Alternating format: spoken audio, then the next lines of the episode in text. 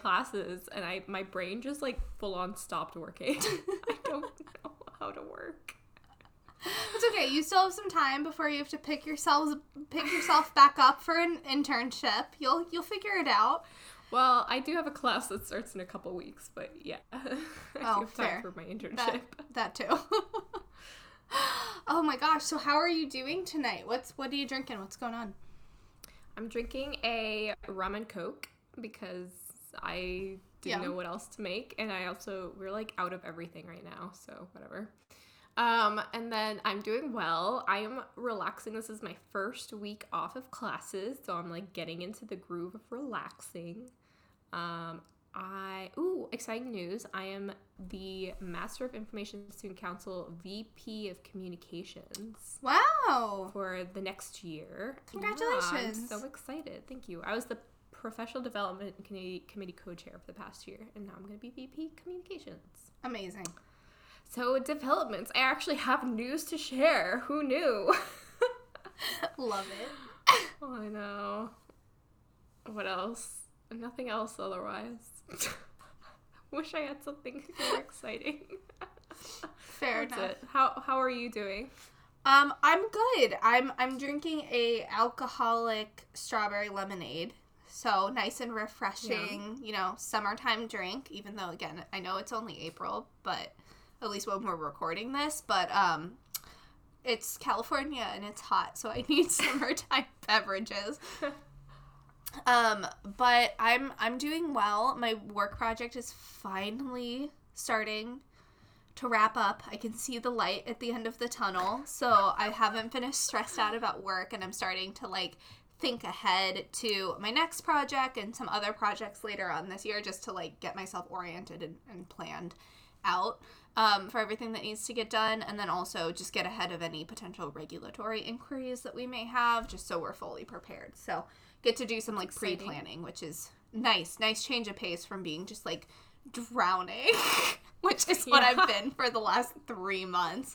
Um but no things are good. I I also did a good chunk of reading over the last couple of weeks. So, as you know, because we were talking about this earlier, I'm almost done with the original Shatter Me trilogy, which is great. Um, Aaron Warner has made my top five list of book boyfriends, which people do not normally break into that list of book boyfriends. They're they've been solidified since I was like a 12th grader. So, um, that's big news. Slowly making my way through ACOTAR.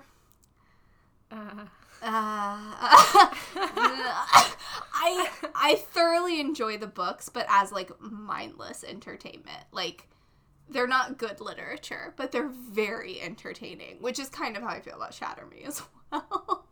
um, and then I have also been reading um, The Invisible Life of Addie LaRue, which is phenomenal. Like I need to read it.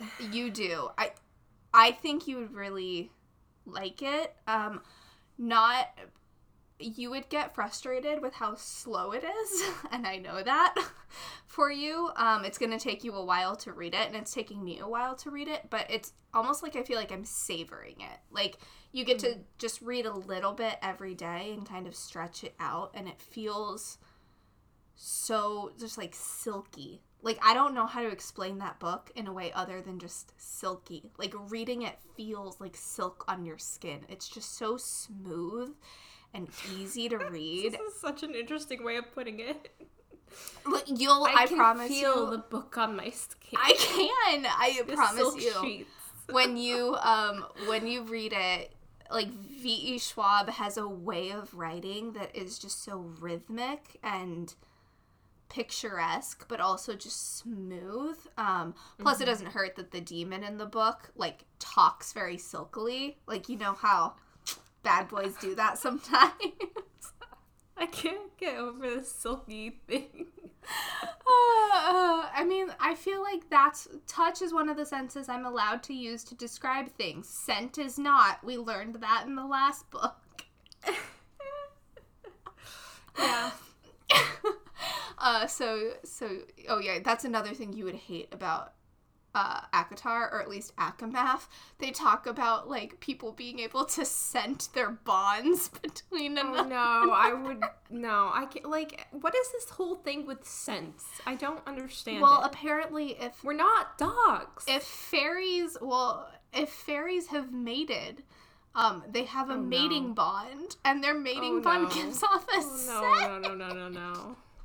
No, absolutely not. I'm not here for that.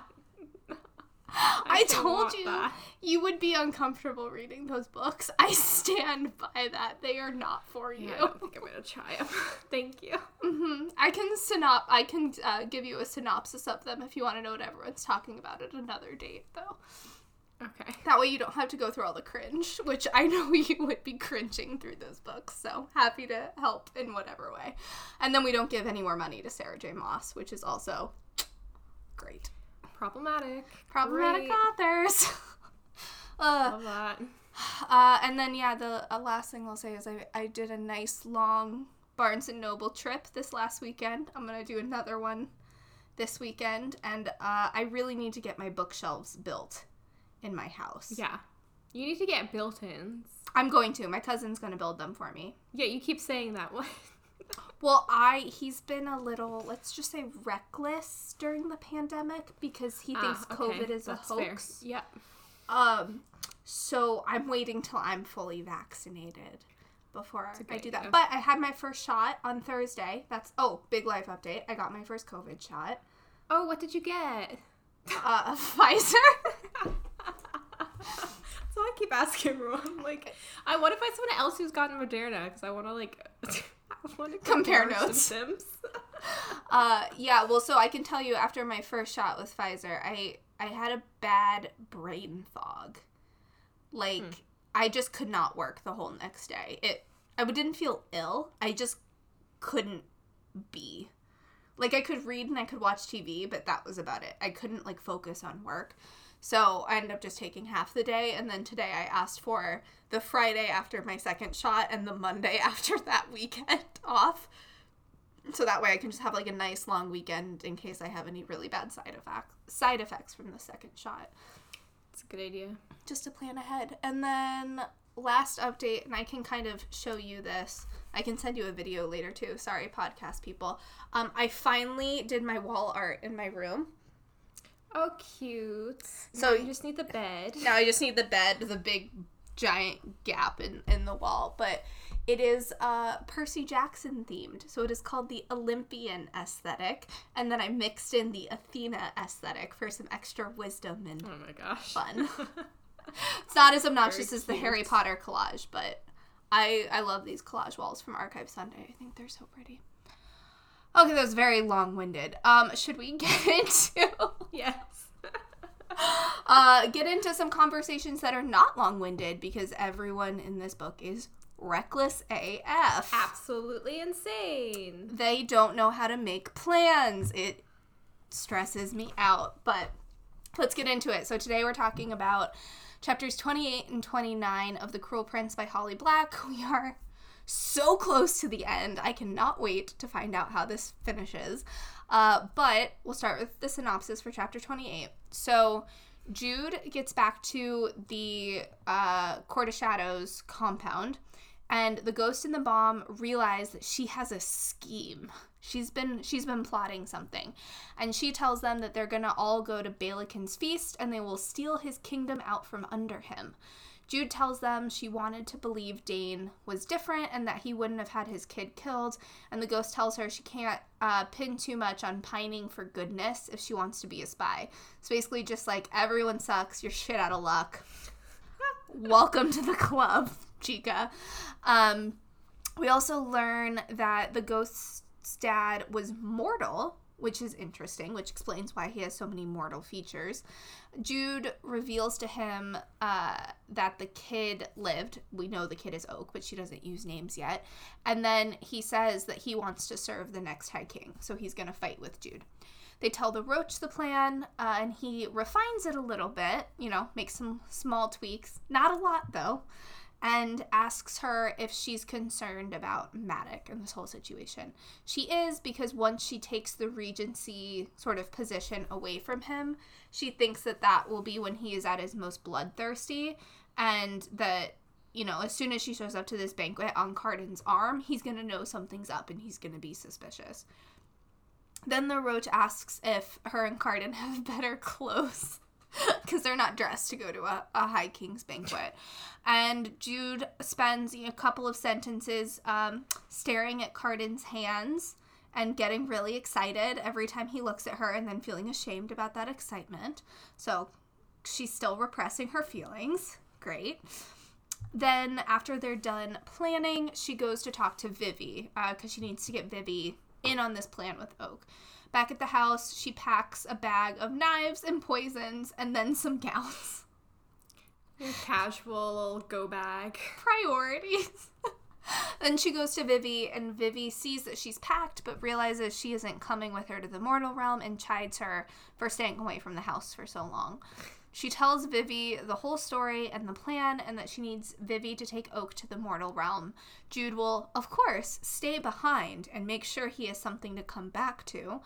Vivi is very suspicious of her, with good reason. So Poor Jude Vivi. tries to distract her with coronation prep discussions. Vivi confirms that um, Jude actually wants her to steal Oak away and questions why Jude thinks this is a good idea given what happened to their mom the last time a fairy child was stolen from Maddox. Great point, Vivi. Great point. and then Vivi says she doesn't really want to play babysitter because she doesn't want Oak to blame her for anything and she doesn't really want to have this responsibility for like being the sole keeper of his upbringing, but Jude tells her there's no other solution. Vivi asks Jude how she's supposed to explain this to Heather, and Jude rightly points out that it's not the hardest thing about the situation to explain to Heather. And Jude promises her that this will save Oak's life and that it won't cost Jude her own, and Vivi doesn't believe her. Again. That's probably correct, Vivi as she is leaving, as Jude is leaving, she sees Taryn and they just kind of stare at each other. Taryn notices Jude has a bag and is in the clothes that she was wearing a couple of days ago when they fought. But then she just goes back in her room and ignores everything. Some good old sisterly love. Oh, God. Okay, chapter 29.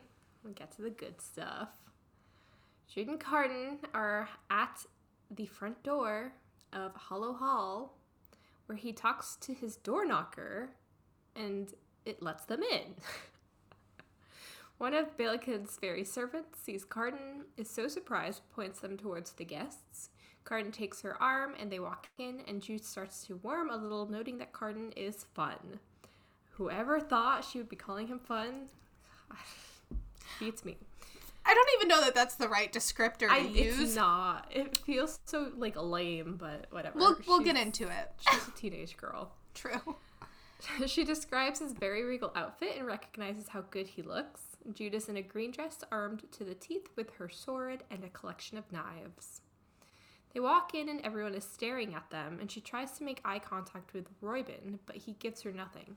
This unnerves her because she has to trust him, and she doesn't like having to rely on this trust because she doesn't trust herself to be charming and convincing in the first place. She then sees the crown and also sees Balekin talking to Queen Orlagh, Nicasia's mother. Balekin turns to them, and Cardan turns them towards the wine. At least he's always consistent. Yes, it's true. always the wine.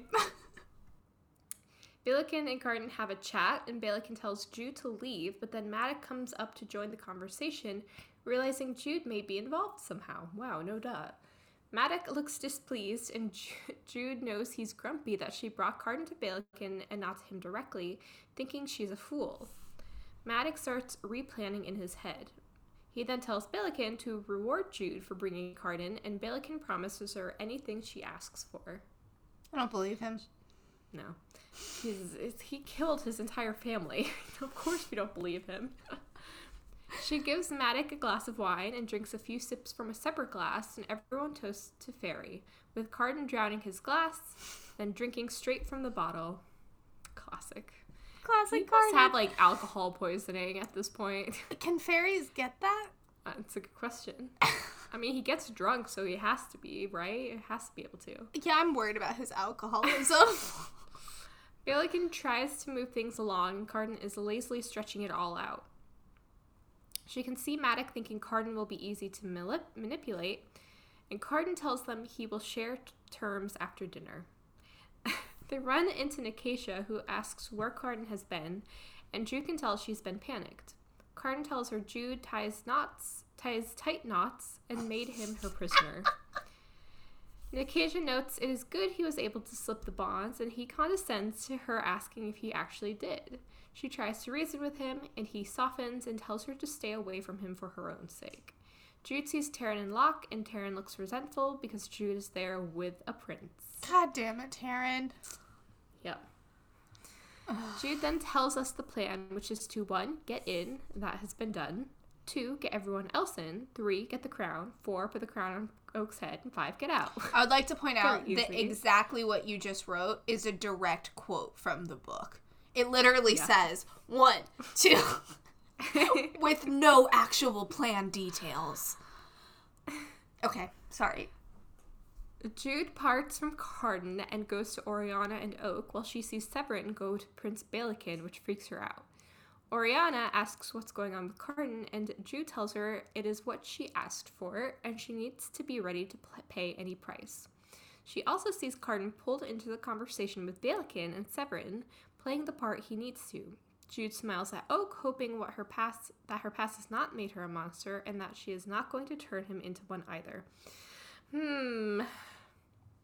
But she knows Vivi won't teach him that, and that Vivi can teach him about things other than power, while Jude con- consolidates power for his return. Jude walks out, unlatches a window so the spies can come in, but then Madoc comes towards her. He's upset she didn't come to him with Cardan first, but now says he needs to talk to the two of them alone. Jude tries to move away from him from the window, move him away from the window so he won't spot the spies. She admits she knew, knows about Oak and his plan to rule Elfhame, and he looks at her like she is a stranger.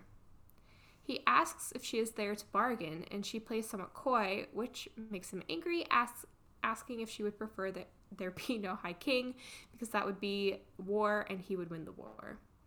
He promises her everything she wants, and she points out his little power trip is all about him, and he doesn't even mention Oak. She asks him to promise he won't hurt Oak and will step down and give Oak power when he is of age. And Madoc cannot make that promise. So she draws her sword and they move into a fighting stance.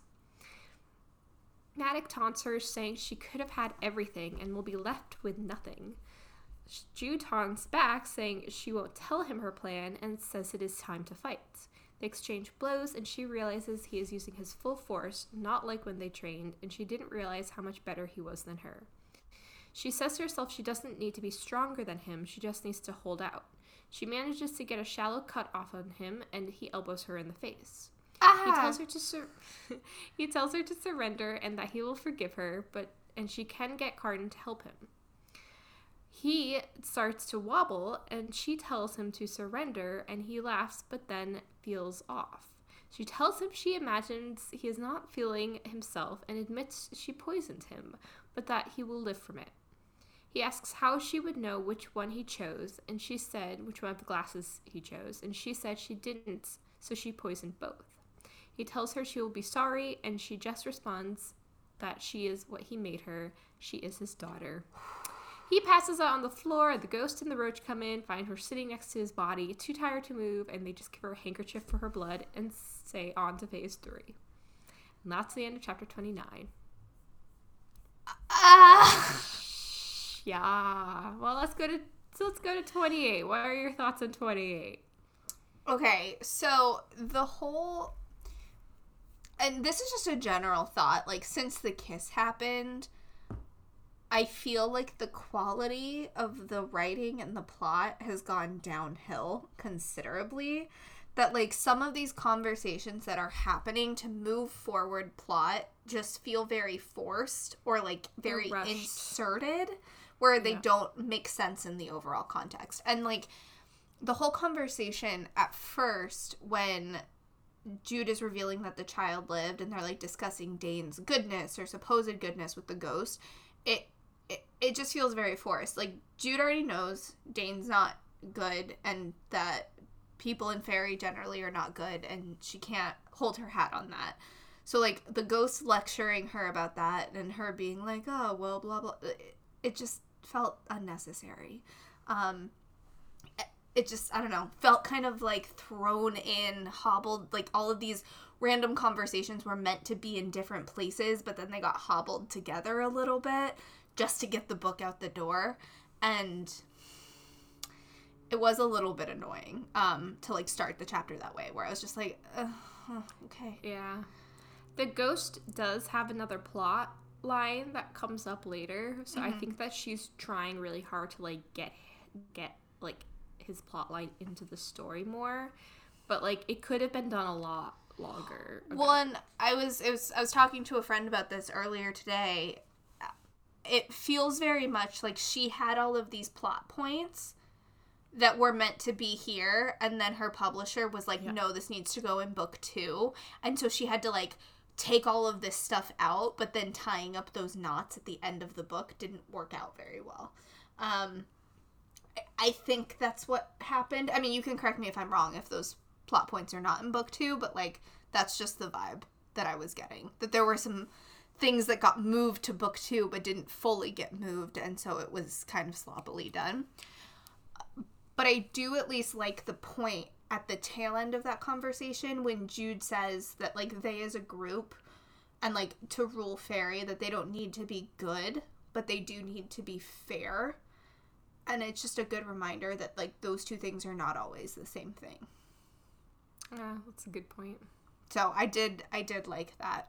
Uh jude also when she's telling vivi she was a spy she's like i'm great at it. And i was like dude She like casually dropped in. She was like, "I have a bookmark because I just think it's so funny." She's like, "And I kill people."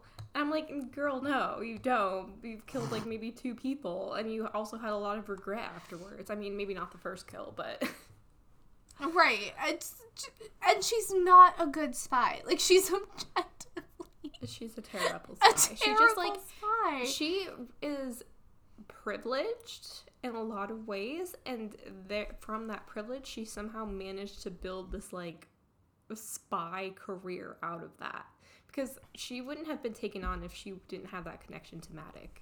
She reminds me of in this particular situation of a like really rich trust fund kid, like a girl with blonde hair getting a career in PR because of who her parents are. Yeah. Like- not, not wrong. That's the vibe I get from her spying career. Um which is she's bad at it, but everyone's like, "Yeah, you can continue to be a spy. You're great." That's a good good point. but I just I don't know. I thought that that was really funny. Uh, I also thought Vivi had a really good point that their past trauma and experiences do seem to indicate that this is a very bad, no good plan. It's it's like coming full circle. And Jude's just like, I see no problems with this whatsoever. Yep. like, girl. Well, she's so blinded by like she thinks she's doing the right thing, I know. and that's all that matters. I know. And she's just as self-centered as Madoc right now. So Yep. Well, she wants the power. She she's Yeah. not admitting it, but she wants the power for herself because she thinks she'll be better than Madoc. Uh, and then uh, Taryn is a really crappy sister. Like Mhm. I don't. She just sees her sister packing. Her sister might be leaving her forever. She says nothing. No concern, no comment, not even a sat like just absolutely nothing. And I it baffles me that like a boy is driving this much of a wedge between her and Jude. Because Jude's not the one that's like instigating all of this stuff. It's all Taryn at this point. Yep. I will like okay, in high school, right? I had two best friends who were like best friends with each other, like more than I was with them. Like they were like the closest friends, like as close as you could get without being sisters. Same situation. I mean, the guy did not do anything as terrible as Locke did, right? But Right. like he did show that he was interested in both girls. Um, and then he obviously chose one girl, and that was the end of their friendship. And it's sad when that happens. It like It should not is. come to that. Like especially in this case, Taryn knew what was going on, and she didn't do anything. Like it's one thing if like they both don't know anything, but if one party knows something, then you're at fault, and you need to own up to that. And you can't be pissed at her for making out No. with your boyfriend when you let her make out with your boyfriend. Exactly. Also, get mad at your boyfriend for making out with your sister, knowing that you would see that. Like, Taryn. She had so much potential at the beginning of this book series, and I've given up on her. I hope they her choose off. her as MVPs at all. Uh, you chose her once. I Okay. chose her. No, you chose her twice. I chose her Oh, I hate myself, even though I knew what she was gonna do. I probably said that. I had to have said that to justify it. Okay. Well, you wouldn't Oh, have told me that because you wouldn't have told me that she was gonna do anything. So, Oh my gosh, that's true. Okay, well, but it was like really early on. Like you did chapters four and five. I did nine and ten, and then you did fourteen and fifteen. So okay. I think that was before Jude actively started like dating Locke. Too much. They could have been so great. I know. I know. Uh, but yeah, that's all I had for chapter 28. It was pretty pretty brief. Same. Rushed Not much chapter. happened there. It's basically just setting up Vivi's part of the story, and that's it. right, exactly. Uh, okay, chapter chapter 29. What do you got? Um, I love this door knocker thing. I don't know why I'm like obsessed with it. The first time I read this, I remember like having to reread it because I was so confused. But like, I want it. That's my name. Yes. 100% yes. It comes back later too. So, Oh, amazing. um, I love. I just love any grand entrance where no one like a Cinderella entrance where no one is expecting Yes. anything like that Yes. to happen and then like boom the main character walks in in this case with a prince on her arm and everyone's like whoa what the heck was going on? I live for those scenes. I think that they're so good. And then we get a whole like a Taryn and a Locke situation and Taryn being envious 'cause she's like oh what happened? Why is my sister one upping me? I love that so much.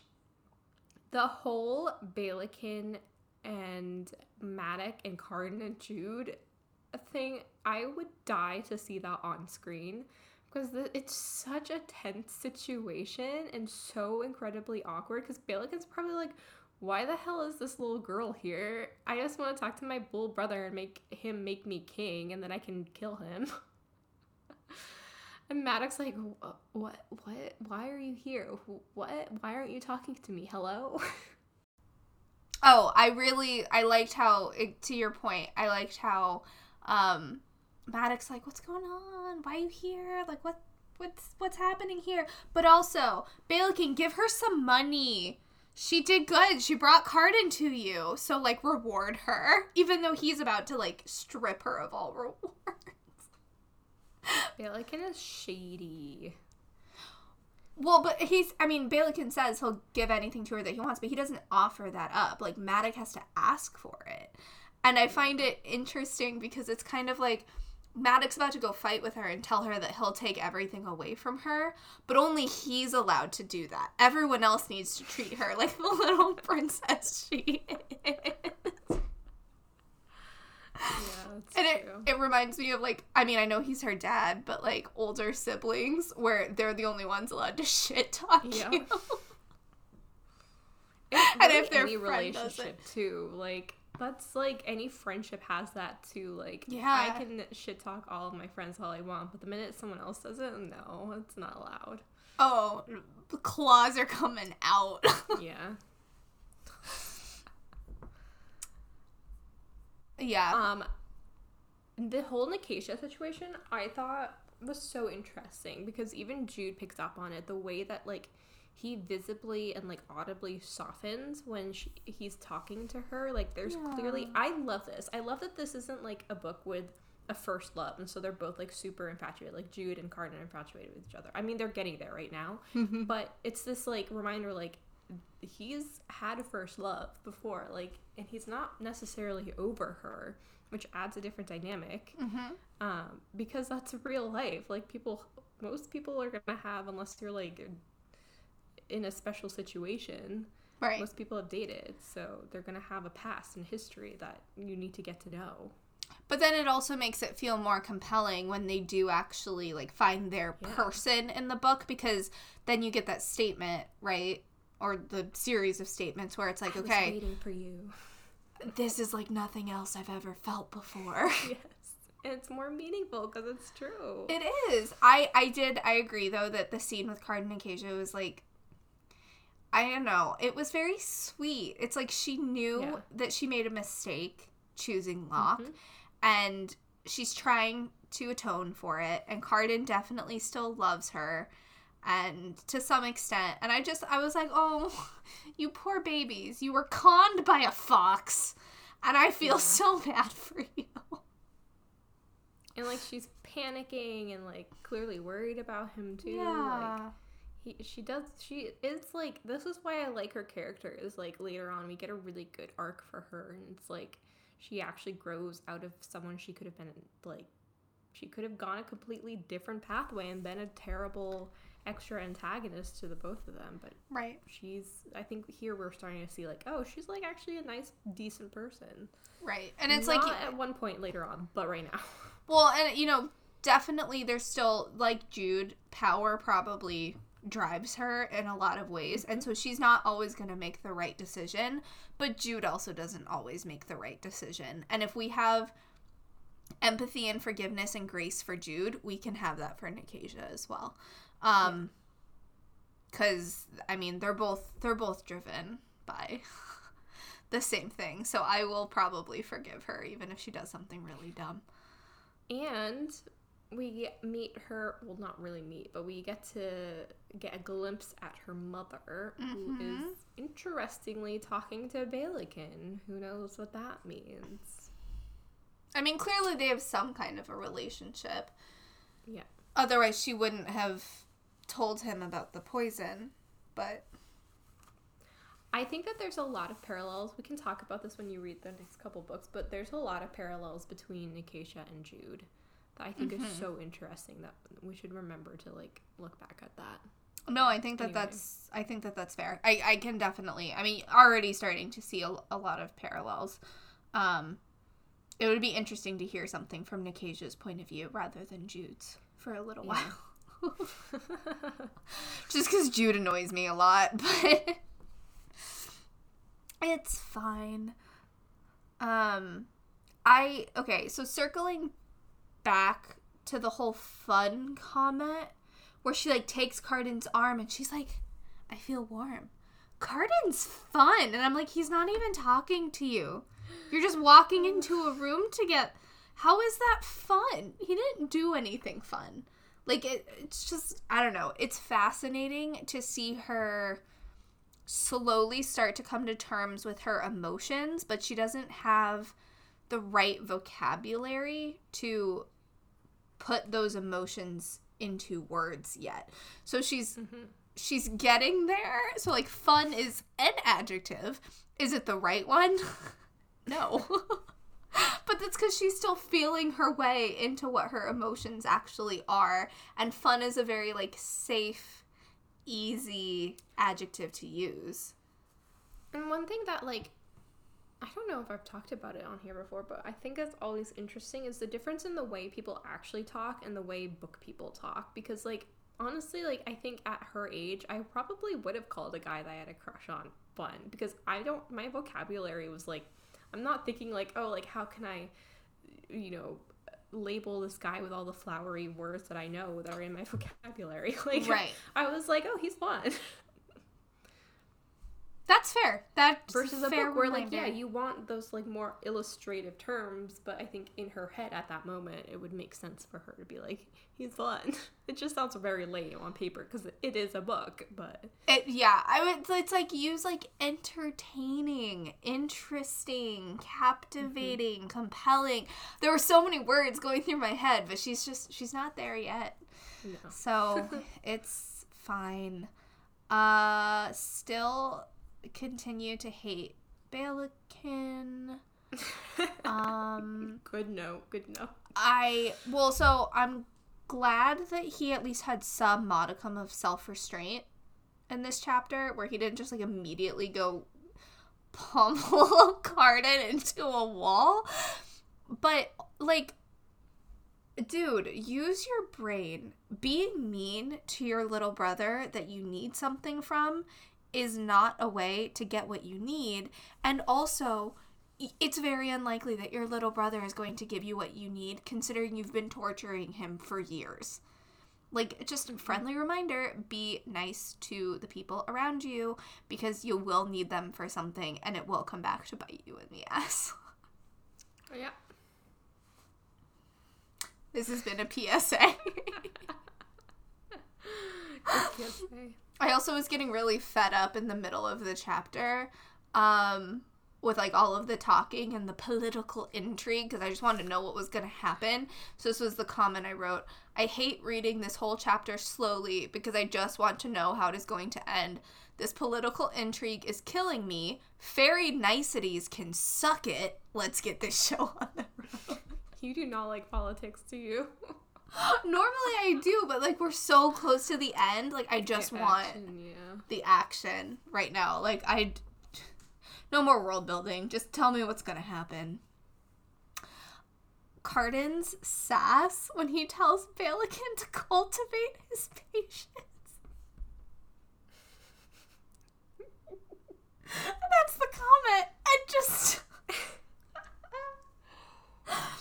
I loved that so much. I can I can picture like drunk Cardan in my head being like cultivate it. He is, I think, slowly starting to get like a little bit more courageous, a little bit bolder, and I think it's because he has spent way too much time around the spies. Particularly Jude, who has no fear. Yes. Like at He's all. filter. that, that too. No Anything that filter. goes into her head pops right out. Yep. Uh, I'm. So I know. So okay, I know you said you were you liked the whole thing with Taryn, like being jealous from the sidelines, and I would like to know more about like what specifically compelled you about that because I was so over her attitude. Like she's just being a little kid who can't handle her sister having something better than her, even if it's not what you want. I, I think that Taryn, I, we've talked about it before, but Taryn is trying to get power in her own way, right? Mm-hmm. And so she thought that by marrying Locke, who is a well to do fairy, that was how she was going to have power and she was going to have more power than the rest of her family. And she never told Jude any of that. And so when that announcement was made, she was for a minute holding power because she had Locke, and Jude hadn't seen that coming at all. And now here's Jude coming in with a prince who she has told nothing about to Taryn. Taryn has not had any knowledge that like she was even remotely talking to Cardan. And it's not just the fact that he's a prince, he is the most wanted prince in the kingdom right now. like basically with a bounty on his head. True. And she's on his arm and clearly has is up to something. Um, so it's that kind of like she's like realizing like, oh, like mm, I don't have the power. I I just wish she would be more content where it's like she's getting a modicum of power by the decision that These she sisters made. are never gonna be content. I did, but that's what I want from Taryn. I want her to like have made her decision, to be content with her decision, not to be pissed that her sister is potentially social climbing more than her. Like, be happy for your sister. Don't be like, oh well, now my toy's broken and I'm gonna break it so I can steal your toy. Though it, it would be great if she broke Locke. Like honestly, I would enjoy that. But she's not allowed to end up with Cardan. No. Not happening. Mm-hmm. I'm I'm glad that Jude is starting to realize how similar her and Cardan are in a lot of ways. Uh like she has that line, um, I'm shocked by recognition. If you live your life always afraid, always with danger on your heels, it is not so difficult to pretend away more danger. First off, killer line. That's a really cool statement. And her realizing that Cardan and her handle things in similar ways, even though their coping mechanisms are different, like with how they actually are able to do the pretending, but they are dealing with things in the same way. Like she can slowly, slowly start to relate to him more, which will make her open up to him, and I'm excited for it. All right, should we talk about the fight? Yes. You go first. you I'm feeling? still I'm still I mean, all that I'm going to say is I feel like we've been leading up to it. She's talked about like training with Madoc for a while. And like she finally gets to use those skills and I think it's a good humble kind of humility. I mean, it's a good time of humility for her to realize like, oh, she's still not that good. She's like she can swing her sword around and look pretty all that she wants, but like Madoc in some ways was right. Like she's not at a level that she needs to be in order to be a knight. Um, even though he does offer that to her in the middle of the fight. um, but um, my favorite part is the whole poisoning part because we've been waiting for that. She's been training herself to take poison, and um, you know, finally she gets to actually put that to use. It wasn't all for nothing. Um, too bad it's with Madoc. I'm so sorry for you. but she does what she needs to do. She was smart. She knew that he was going to go after her. Yeah. Um, my question though with that was like, what if he had just passed out in the middle of the banquet? like, there would have been suspicions. I think I'm she sorry. picked her poisons very carefully based on their acting time and how much he would have drinking. True, that's right. Because she's poisoned herself with every poison, Julia, so she's well prepared. She is. Oh, what are you? What are you feeling like that? I Should I hold a hated funeral? I hated it so much. Daddy Madoc betrayed me personally. uh like okay, before I get into how disappointed I am in him. First off, don't try and murder your children, sir. Really? Like what the hell? Also, elbowing her in the face? Yeah. Like come on. That too much. Too much, sir. I don't know. I was just I was so disappointed in him. This whole thing made me really sad. I'm I'm hoping that he's just like jumped up on some fairy adrenaline rush and he will eventually come around and realize that he's being wrong. And I'm going to hold out hope for that hmm because I love him and I need him to be better than this. Uh, but yeah, the the fact that he was willing to end Jude and also take everything away from her, even if he didn't kill her, makes him no better than Balekin. And it's a hard pill for me to swallow, considering how much I love him. He just wants power and he wants war.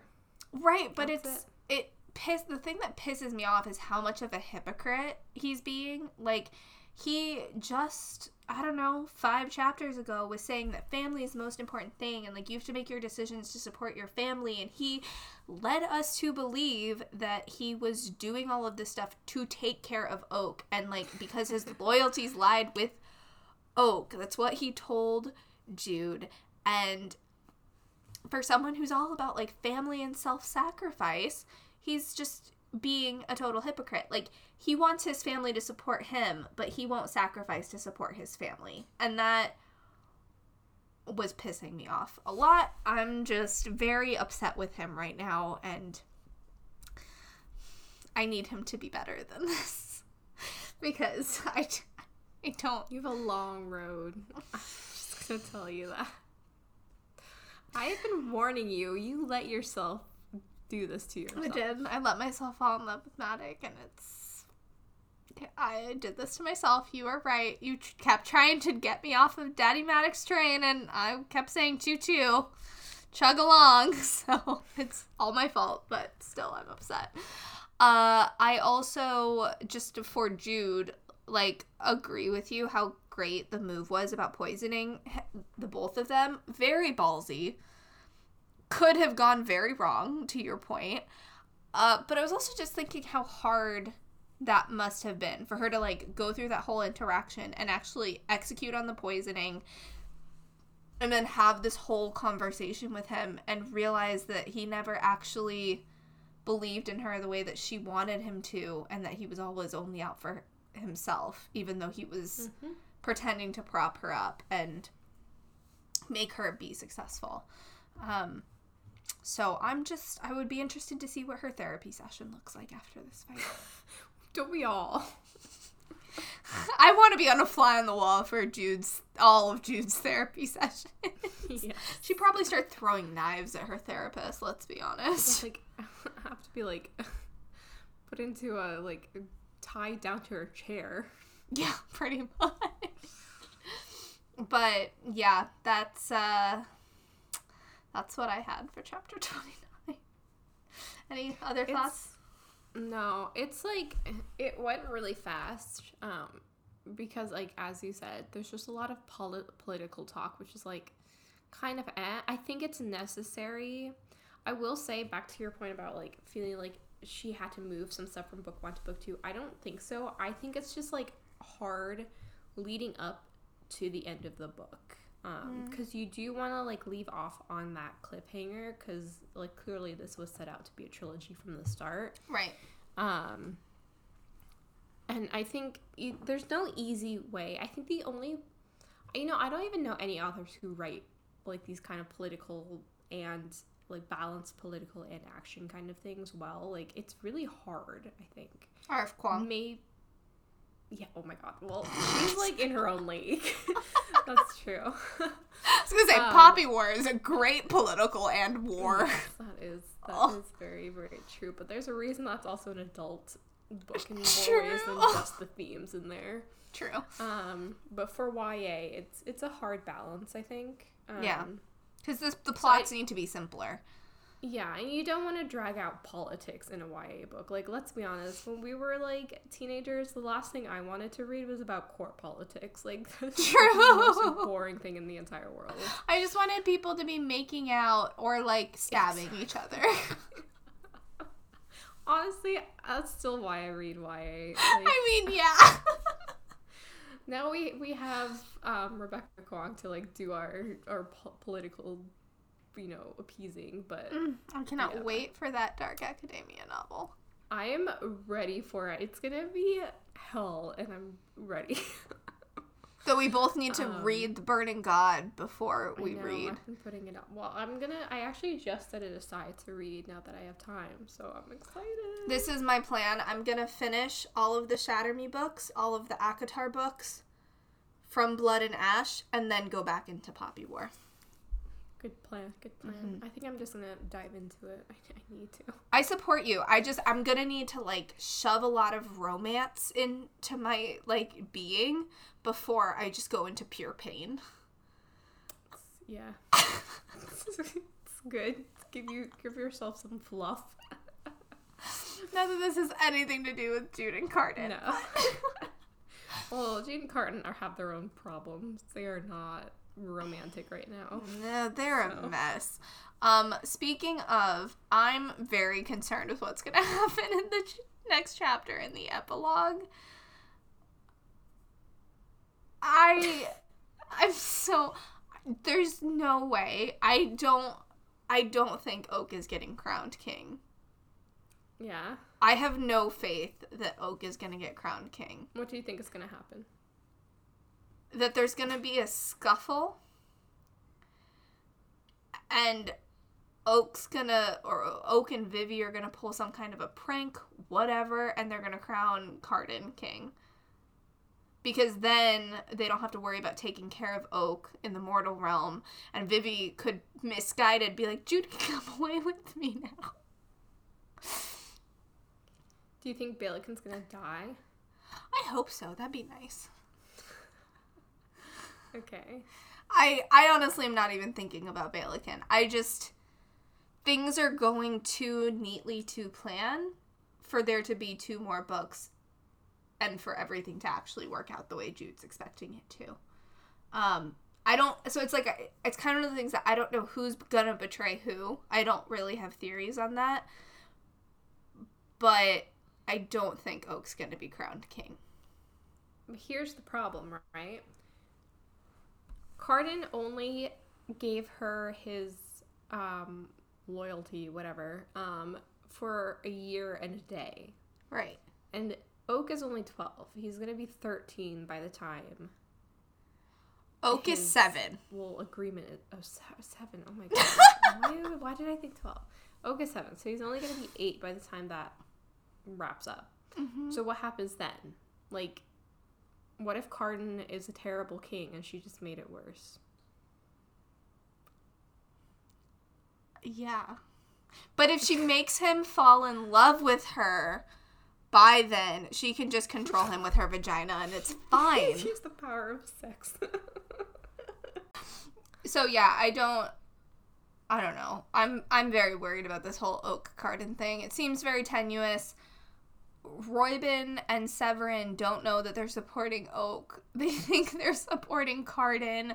So like that adds a whole nother layer into it with like who they're actually going to back because if Jude wanted them to back a seven year old, she probably should have told them they're backing a seven year old.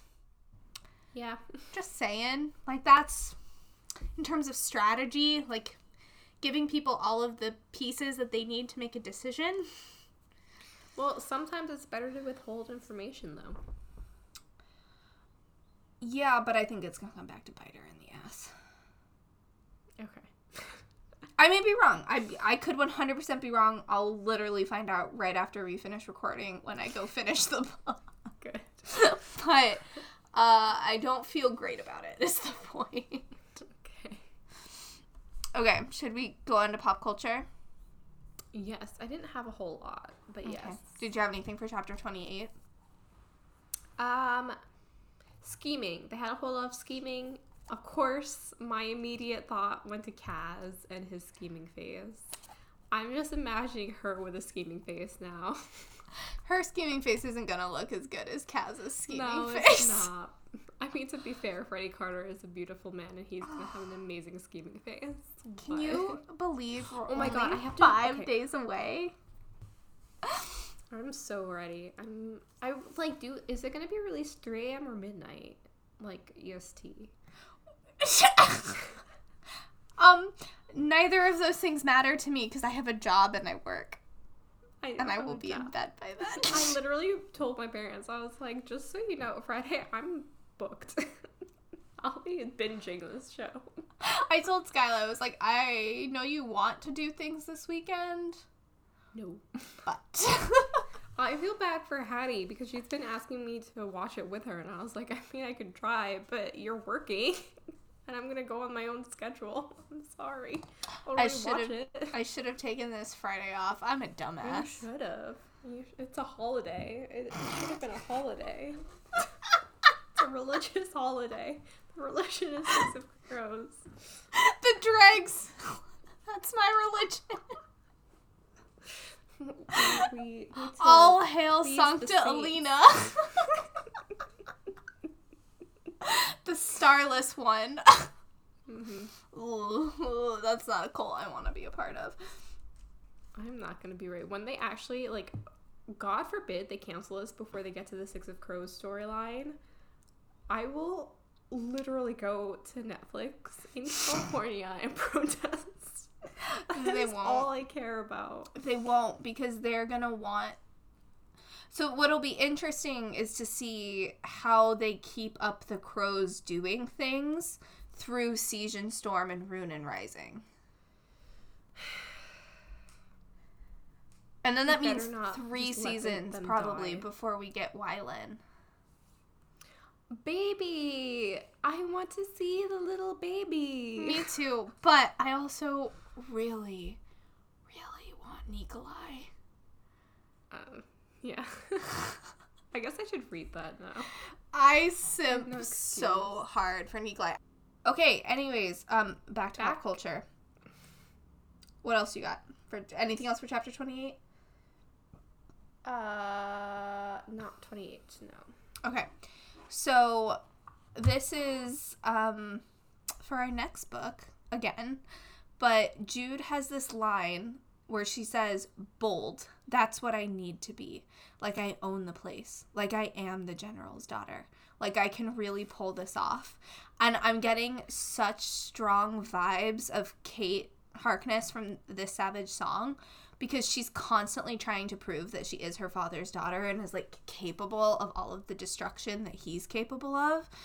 And she's not because she's a little cinnamon roll, but like she's trying to prove that she's like just as evil as her father all the time. What is this, like, daughter father thing? I don't know. Every girl has daddy issues in a YA book guess so. obviously. Uh, but yeah, so that reminded me a lot of Kate's Kate's character. I think her and Jude have very similar characterizations in a lot of ways. Uh, and then going back to one of my favorite books, the the trope of a hidden prince or a princess being like ferreted away to be hidden with like one or two close confidants reminds me of the Queen of the Tearling, um, where like Princess Kelsey is like ferreted to live away in the woods where nobody knows where she is. And she has like two people that were very very loyal to her mother the queen. And they're like prepping her how to be queen one day trying to teach her how to be balanced teaching her about the politics of the land all of this stuff so that she's like fully ready to come back and also be like a fair and just ruler. So that's what i'm hoping vivi is for oak. Mm. she won't be. She's just gonna leave him at applebee's and like give him some manga but like you know 7-Eleven slushies. yeah. but here's hoping. Um, but that's that's all I had for chapter 28. What do you got for chapter 29? Um, when she is talking about like the crown and like formulating how she's basically like going to steal the crown, right? I this is like kind of a you moment where like why am I connecting these two dots? I don't know, but I am. I just kept thinking of in Sherlock, the BBC version, um, Moriarty when he goes to steal the crown jewels and he just sits on the throne in the crown room or whatever the heck it's called at the Tower of London and is like, "Come at me, I don't care." Like that's what I was getting from her. She was like, "The crown, I'm gonna get it. I don't care. It's not a big deal. I'm not stressed at all. Whatever." like that's the vibe I was getting from her. Just like she's gonna break into the Tower of London and steal the crown jewels. No biggie. I I love There's some epic soundtrack behind her. Yes, I love that you picture her with Moriarty energy. That's amazing. To be honest, Moriarty's my favorite antagonist. Like to hate, you know. He's Love great. to hate him. Love to hate him. Um, but also let's be realistic. He's a much better thief than Judas. He is. She could learn some tricks from him. She could. She definitely could. Yeah, Is that it? That's it. That's all I had. Okay, I have quite a few for chapter 29, Okay, so okay. so bear with me here. You are the pop culture queen here. I'm I'm in my stride right now. Um so the talking door knocker I get that it's a knocker and not a knob, but like bringing it back full circle that Cardan has like an Alice in Wonderland style talking knob or like talking door was just it was very reminiscent of Alice in Wonderland for me that it's like Mhm. and so in my head canon is he's read that book just as much as Jude has, and he's like, that was the one thing he asked Baileys for in Hollow Hall was his Mm-hmm. Like talking door. Realistically, I think Hollow Hall is supposed to be pretty old, but I like that. Yes. It's uh, you know whatever. um, also kind of reminds me of the like talking mirror in Harry Potter and the Prisoner of Azkaban when he's at the Leaky Cauldron and the mirror is like telling him what to wear yes. and like has a little bit of a personality. I love personified objects. I think they're so funny. That's why I love Beauty and the Beast so much. I Honestly. mean, those- that takes it to a whole nother level. Yeah. It does. Uh, okay, Roiben.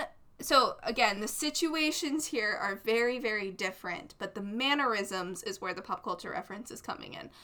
Roiben not being willing to make eye contact with her and being just like super stoic and pretending she doesn't exist reminds me a lot of Tamlin from ACOTAR. Um, so this is, I mean, kind of spoilery for the first one, but not a ton. But basically, there's this evil place called Under the Mountain, and this evil lady called Amarantha, and she's holding Tamlin, who's one of the main characters in the book, hostage, and also hold holding Feyre hostage. And Feyre keeps trying to like make eye contact with Tamlin to know that he still loves her, and he's just like so stoic, like not paying attention to her at all, pretending she doesn't exist because he doesn't want to give away that he still cares about her because then Amarantha will use that to torture them both. Um, but just where they Feyre get would get so uncomfortable that he wasn't looking at her, and Jude just got started getting really anxious. That the the vibes were similar, even though she's obviously not in love with Roiben. I hope. No. I think his Chinese eating girlfriend would be pretty pissed if Yeah. yeah. Jude tried to make him. Like, you don't have to worry about that. Um, but yeah, so the the masking in like the court situation was reminiscent there. Uh, and then this one's dumb, so I'm sorry. But when Madoc comes up and is just like, Jude, and she knows, she knows that he knows that she's involved, but she's just like, what? Uh, it reminds me of She's the Man when Viola is like constantly getting into fights with all the debutante stuff, and then that one debutante lady is like, Viola, why are you always in the middle of everything? And Viola's like, bad timing. I love Viola.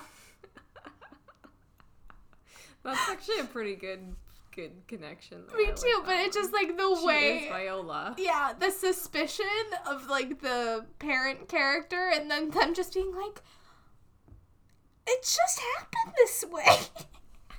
I can see like the roach telling her to chew like she has a secret. Yeah. oh my god, I would love that. That'd be amazing. Um, also very obviously then reminiscent of McGonagall, where she's like, "Why is it always you three? True. Oh yes. Okay. Taryn's little snot nosed face that she makes at Jude with all of this resentment reminds me in reverse of the judginess of Cressida. I think that's her name in Bridgerton. Um, because Daphne has the Duke, and then Cressida is able to land the prince, and she's like, The prince is talking to me.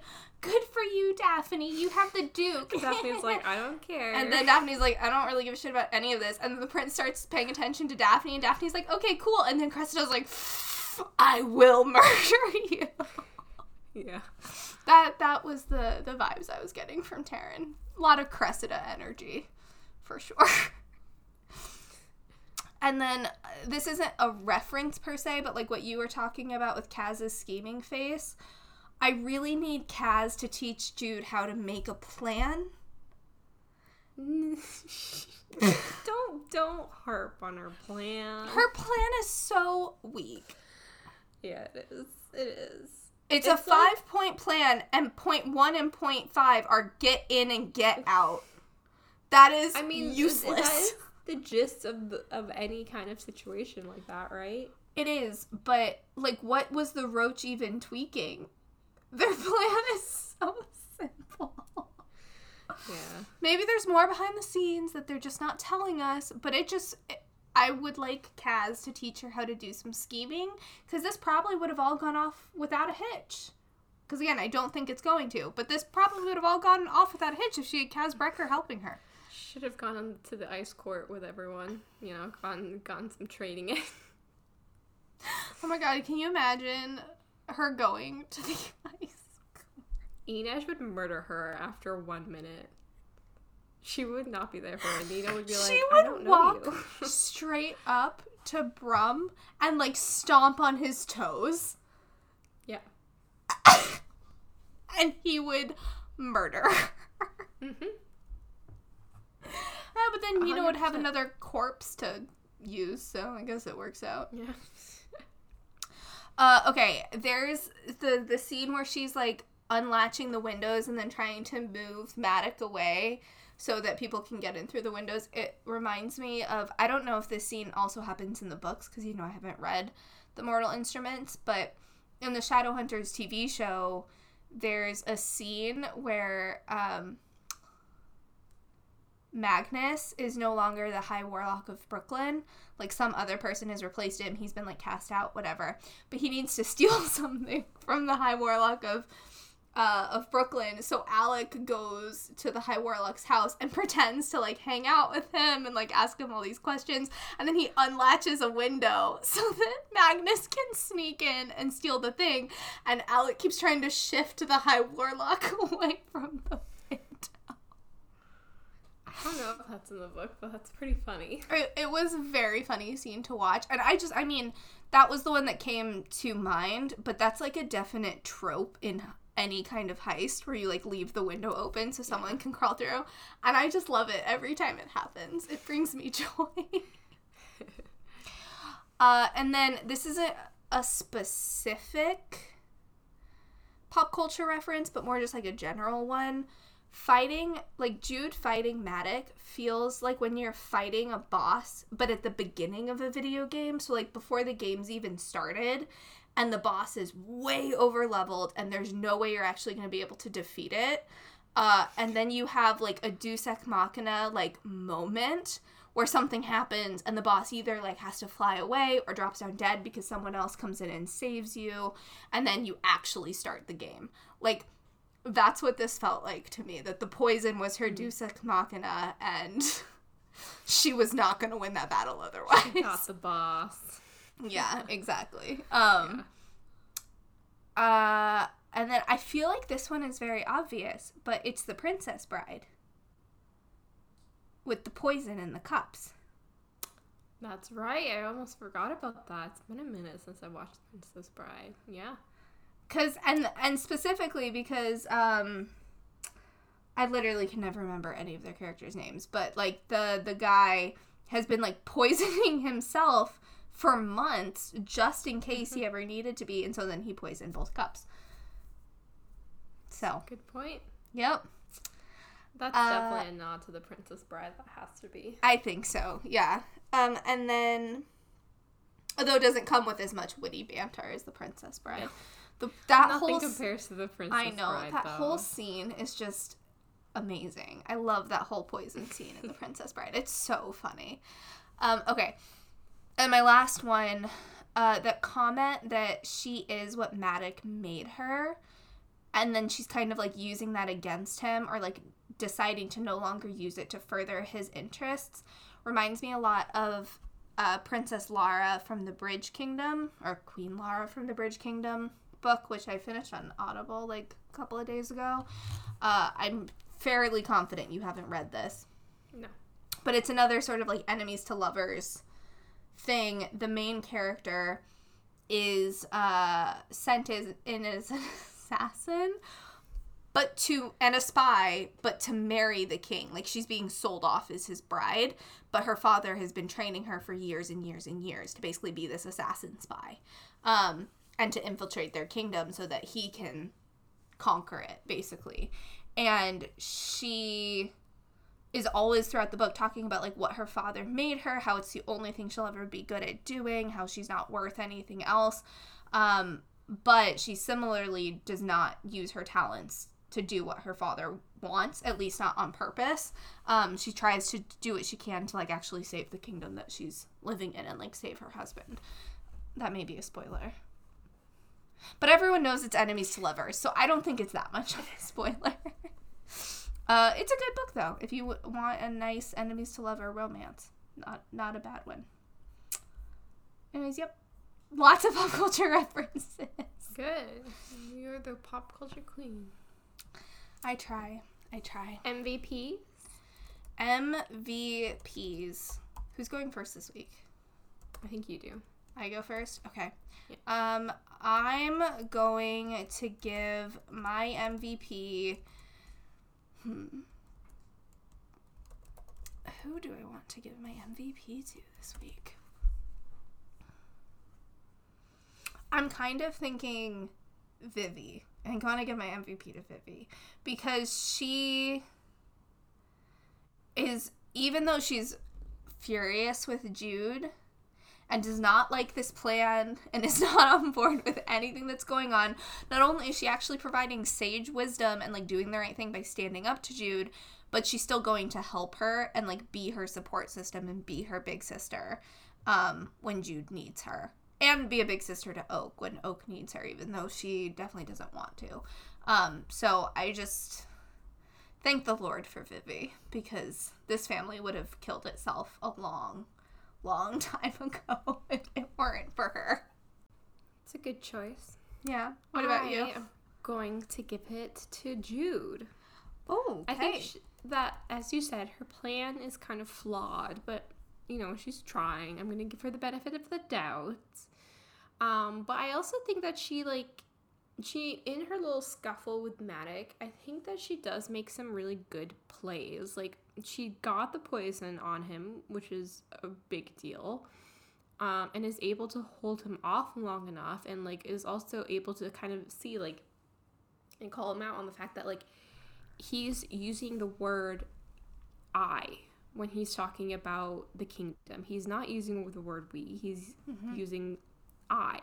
And that's a really important point to make. Yeah. Um, and I'm glad that she like points that out to him and realizes like he was never really in it for all of them. He was right. in it for himself. Right. Um, and that's tough when that's your father and that's somebody you've looked up to for a really long time. Mm-hmm. That's really, really difficult to do. Um, and then, yeah, I mean, I guess that's the main point is like I think she's finally kind of starting to think one step ahead of everyone, which she should have been doing a long time ago. Mm-hmm. But it's fine. Well, and she's finally she's... seeing him for his true colors. Like she's finally yeah, exactly. recognizing and building that into her strategy rather than underestimating Madoc's choices, which she's done for most yeah. of the book. So, I think next up fair. is Balekin.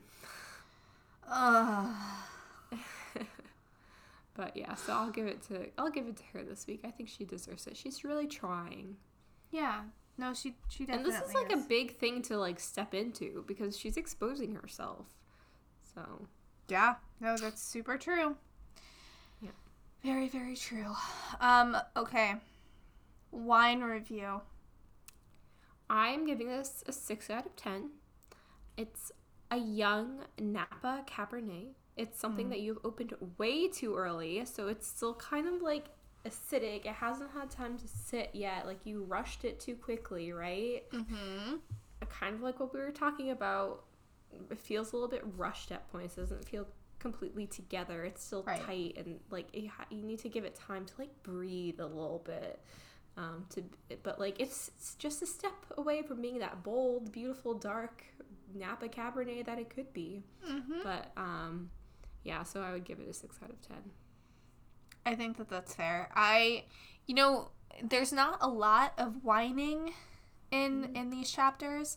Um, I think the disappointment and the sadness and the angst is mostly justified. Um, where it comes from, like Vivi's complaining is all completely valid. like I don't blame her for being what you know, 19, 20 and not wanting to become a parent to a seven-year-old fairy in the non-fairy realm. Responsibility. Yeah. yes, yes, it is. I'm well aware of how big this. I can barely get cats, and I'm 26. so It's it's a big thing to take on, and like to have to do that for ten years when you're just starting to like figure out this relationship with your girlfriend, like that's a lot. So I don't blame her for complaining and trying to like dissuade Jude out of that. Um, and Jude's pretty level-headed about everything in this chapter.